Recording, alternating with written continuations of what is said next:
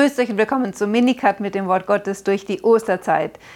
Es ist Sonntag der siebten Woche der Osterzeit und die Kirche liest heute Johannes Kapitel 17, Verse 1 bis 11. Die gleichen Verse wird sie auch am Dienstag der siebten Woche nochmal lesen.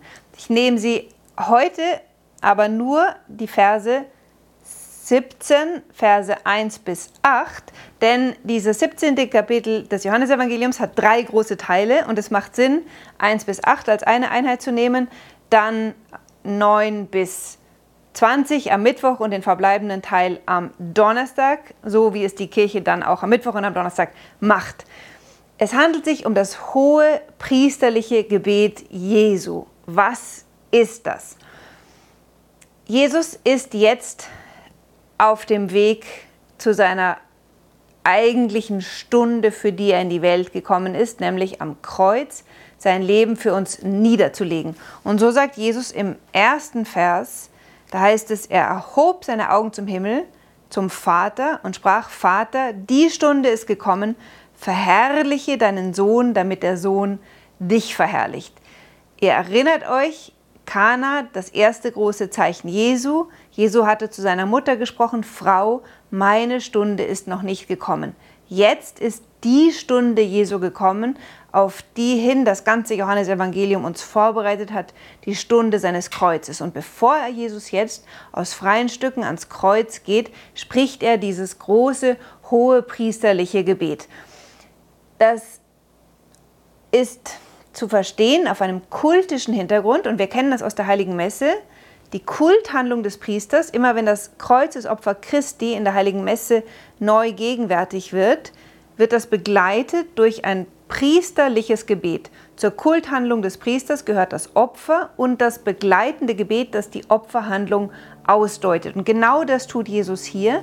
Er deutet seinen Tod, seinen freiwilligen Gang in den Tod als den Akt der größten Verherrlichung des Vaters. Und so wie wir bei jeder heiligen Messe beten, der Herr nehme das Opfer an aus deinen Händen zum Lob und Ruhme seines Namens, zum Segen für uns und seine ganze heilige Kirche, so betet Jesus jetzt auch vor der Hingabe seines Opfers zum Vater, Vater, verherrliche deinen Sohn, also Vater, nimm mein Opfer an und mach es zu meiner Verherrlichung und zu deiner Verherrlichung und zum Heil, zur Heiligung der ganzen Welt. Das werden wir noch stärker am Mittwoch sehen. Wie immer stehe ich vor der großen Schwierigkeit, wie soll ich dieses unfassbar tiefe Geheimnis und Kapitel in nur zehn Minuten erklären. Das ist unmöglich. Deswegen will ich euch gleich am Anfang schon den Tipp geben, nehmt Jesus von Nazareth von Papst Benedikt, den zweiten Band und lest das vierte Kapitel. Dort erklärt er dieses hohe priesterliche Gebet Jesu. Wenn ihr Jesus von Nazareth nicht zu Hause habt, dann ist es höchste Zeit, euch dieses Standardwerk zu kaufen. Papst Benedikt, Jesus von Nazareth, zweiter Band. Dieser Band heißt Vom Einzug nach in Jerusalem bis zur Kreuzigung. Viertes Kapitel. So, Papst Benedikt nimmt hier einen der größten französischen Exegeten des 20. Jahrhunderts mit dem Namen André Feuillet und rezipiert, was der herausgefunden hat, nicht herausgefunden, das haben schon die Kirchenväter gesehen, aber für unsere Zeit neu erarbeitet, dass nämlich hinter diesem hohen priesterlichen Gebet die Struktur des jüdischen Versöhnungsrituals am großen Yom Kippur-Tag steht, nämlich dem großen Tag, da Israel jährlich entsühnt wurde von seinen Sünden. Das findet man in Levitikus Kapitel 16 und 23. Und an diesem Tag nimmt der hohe Priester Tieropfer und entsühnt mit dem Blut dieses, dieser Tiere zunächst sich selbst, dann seine Priester, das Heiligtum und dann das ganze Volk. Und das gleiche werden wir sehen in diesem Kapitel. Jesus heiligt sich für seine Jünger und dann für alle die, die durch diese Jünger an ihn glauben werden, also für die ganze Kirche. Das Volk Israel musste jedes Jahr neu geheiligt werden, denn das Volk Israel hatte die Berufung, der Raum auf dieser Welt zu sein, wo Gott gegenwärtig ist, wo Gottes Liebe aufleuchten kann. Ja, es sollte Träger der Gegenwart Gottes sein. Genau das, was jetzt die Berufung der Kirche ist. Und das, was jetzt das Volk Israel durch diese tausend Jahre seiner Geschichte vorbereitet hat, findet jetzt in Jesus und allein in Jesu Opfer seine ganze Erfüllung. Jesus ist jetzt der Priester, der Altar und das Opferlamm zugleich. Und hier hören wir das Gebet, das er zu seiner Kulthandlung spricht, die die ganze Welt mit Gott versöhnen sollte und die ganze Welt heiligen sollte. Also er sagt, Vater, verherrliche deinen Sohn, damit der Sohn dich verherrlicht. Denn du hast ihm Macht über alle Menschen gegeben, damit er allen, die du ihm gegeben hast, ewiges Leben schenkt. Das haben wir jetzt schon oft gesehen. Es ist der Wille des Vaters, dass alle Menschen gerettet werden. Und es ist der Sohn des Vaters, der allein den Menschen das Leben schenkt. Verherrlichung, ganz wichtiges Thema im Johannesevangelium. Die Verherrlichung des Sohnes geschieht am Kreuz, wo er den Vater voll und ganz offenbar macht. Das ganze Leben Jesu hatte den Vater offenbart und die endgültige Offenbarung geschieht am Kreuz, wo er zeigt, bis zu welchem Grad Gott uns liebt, dass er seinen einzigen Sohn für uns in die Welt gegeben hat. Nicht, dass die Welt durch ihn gerichtet wird, sondern dass die Welt durch ihn gerettet wird. Am Kreuz geschieht Gericht über die Sünde, den Satan und den Tod, aber nicht über den Menschen. Der empfängt hier sein Leben. Und der Vater verherrlicht den Sohn, indem er ihn auferweckt und der Welt offenbar macht, wer er ist, nämlich der menschgewordene Gott, der uns so sehr liebt, dass er sein eigenes Leben für uns in den Tod gibt. Und jetzt sagt Jesus, und was ist dieses ewige Leben, das ich den Menschen bringe? Das aber ist das ewige Leben, dass sie dich, den einzig wahren Gott, erkennen und Jesus Christus, den du gesandt hast.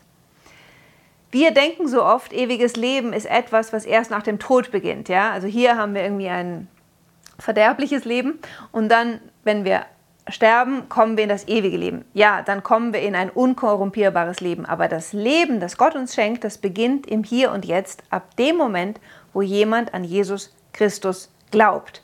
Und biblisch gesehen ist, geschieht ewiges Leben durch Erkennen. Also nicht kognitives Erkennen, ich lerne den Katechismus auswendig und dann weiß ich alles, was die katholische Kirche bekennt. Das kann auch der Teufel, sagt der Jakobusbrief.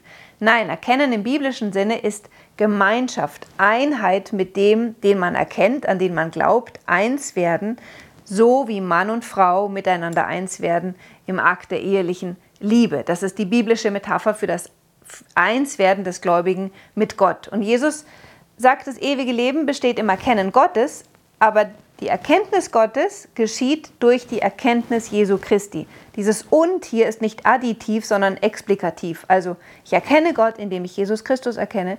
Dadurch habe ich dann Gemeinschaft mit Gott. Der heilige Johannes wird das dann am Anfang des ersten Johannesbriefes nochmal hm, prägnanter zum Ausdruck bringen, genau das gleiche Geheimnis, wo er sagt, das Leben ist erschienen und wir haben es gesehen und bezeugen und verkünden euch das ewige Leben, das beim Vater war und uns erschienen ist.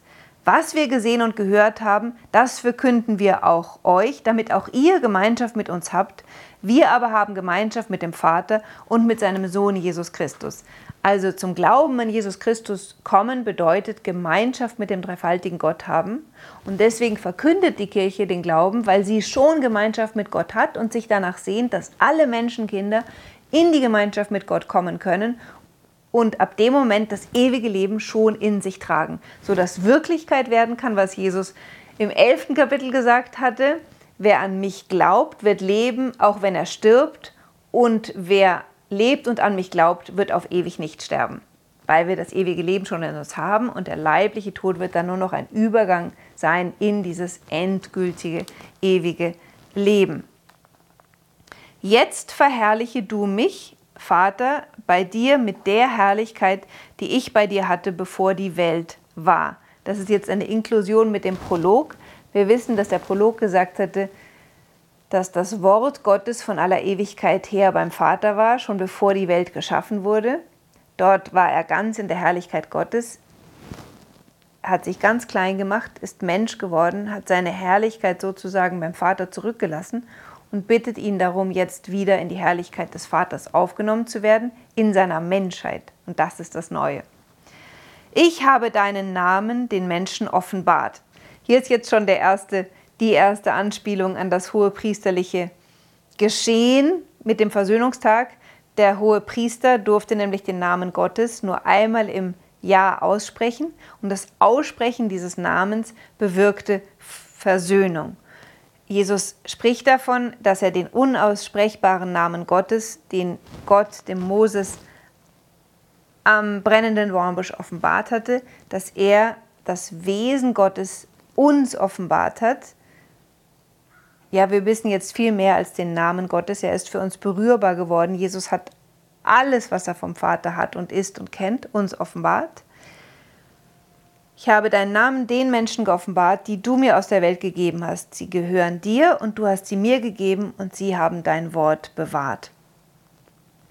Hier kommt wieder dieser Glaubensakt zum Ausdruck, der im Evangelium vom Ende des 16. Kapitels war, wo Jesus nämlich sagt, der Vater selbst liebt euch, weil ihr mich geliebt habt und weil ihr geglaubt habt, dass ich vom Vater ausgegangen bin.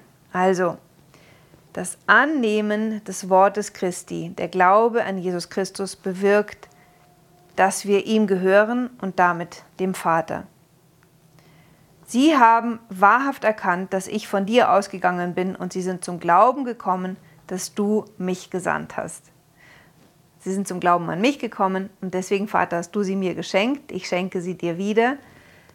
Wir sind jetzt hineingenommen in diesen Austausch der Liebe zwischen Vater und Sohn, wo alles, was dem Vater gehört, dem Sohn gehört und alles, was dem Sohn gehört, dem Vater gehört. Und deswegen kann der heilige Paulus im achten Kapitel vom Römerbrief sagen, dass wir mit Christus Erben des ganzen Reichtums des Vaters sind.